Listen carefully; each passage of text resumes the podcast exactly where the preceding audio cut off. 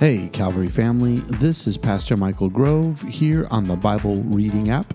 Today is Sunday, February the 11th, and we are here in the Bible Reading Plan. Remember, on Sundays, we read through a couple of the Psalms. So join me today as I read from the New International Version, Psalm 16 and 17. Keep me safe, my God, for in you I take refuge. I say to the Lord, You are my Lord. Apart from you, I have no good thing. I say of the holy people who are in the land, They are the noble ones in whom is all my delight. Those who run after other gods will suffer more and more. I will not pour out libations of blood to such gods or take up their names on my lips. Lord, you alone are my portion in my cup. You make my lot secure. The boundary lines have fallen for me in pleasant places. Surely I have a delightful inheritance. I will praise the Lord who counsels me. Even at night, my heart instructs me. I keep my eyes always on the Lord. With him at my right hand, I will not be shaken. Therefore, my heart is glad and my tongue rejoices.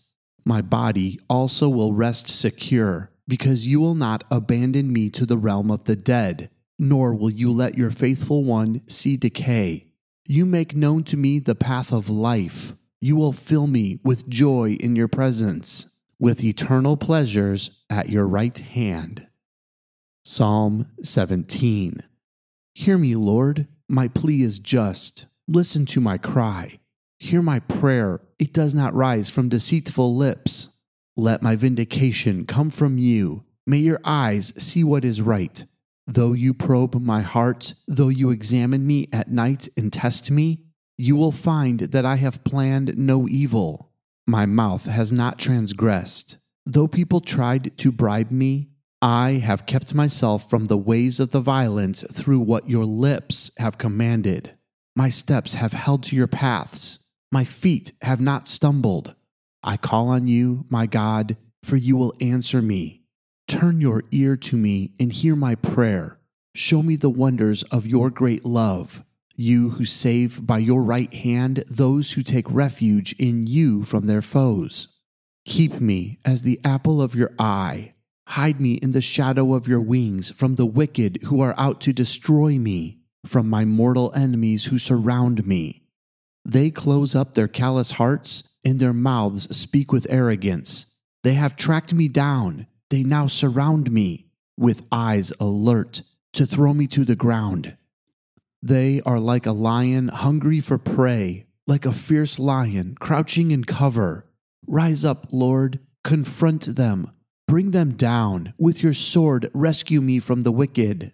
By your hand, save me from such people, Lord, from those of this world whose reward is in this life. May what you have stored up for the wicked fill their bellies. May their children gorge themselves on it, and may there be leftovers for the little ones. As for me, I will be vindicated and will see your face. When I wake, I will be satisfied with seeing your likeness. This concludes the reading for today. Let me give you a quick thought before we end our time together. Okay, so I love the progression of reading Psalm 16 and 17 together. First, you start out in 16 with David saying that he has to take refuge in the Lord, that he knows apart from him, he has no good thing. In this psalm, David is admitting that the only life he has is in the Lord. Without the Lord, he has nothing else at all. So we go from that to Psalm 17. Now, Psalm 17 is a prayer, or should I say, as David puts it himself, it is a plea. David is writing this in a moment of deep concern. He knows that people are out to get him, and all that he has left to do is go back to Psalm 16 to remember that apart from God, he has no life. There is nothing without him. So he's asking God to be his protector, to rise up against those things that are coming against him. So he pleads with God in verse 13 Rise up, Lord, confront them, bring them down with your sword, rescue me from the wicked.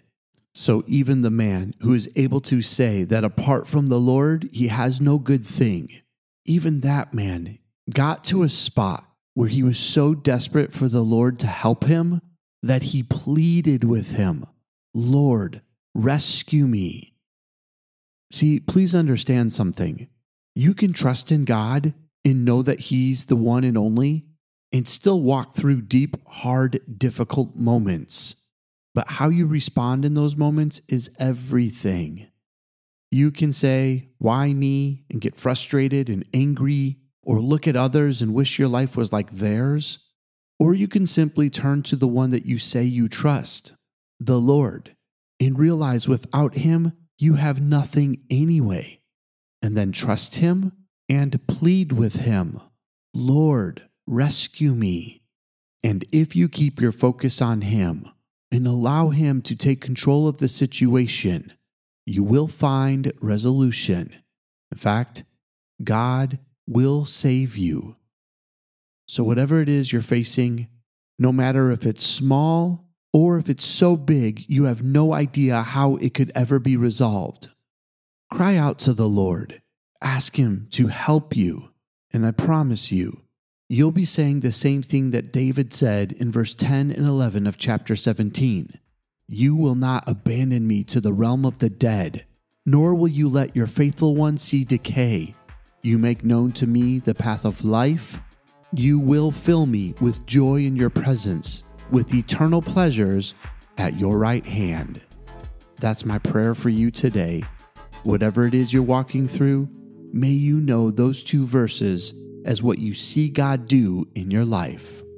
That's all the time we have left for today. I love you, and God bless.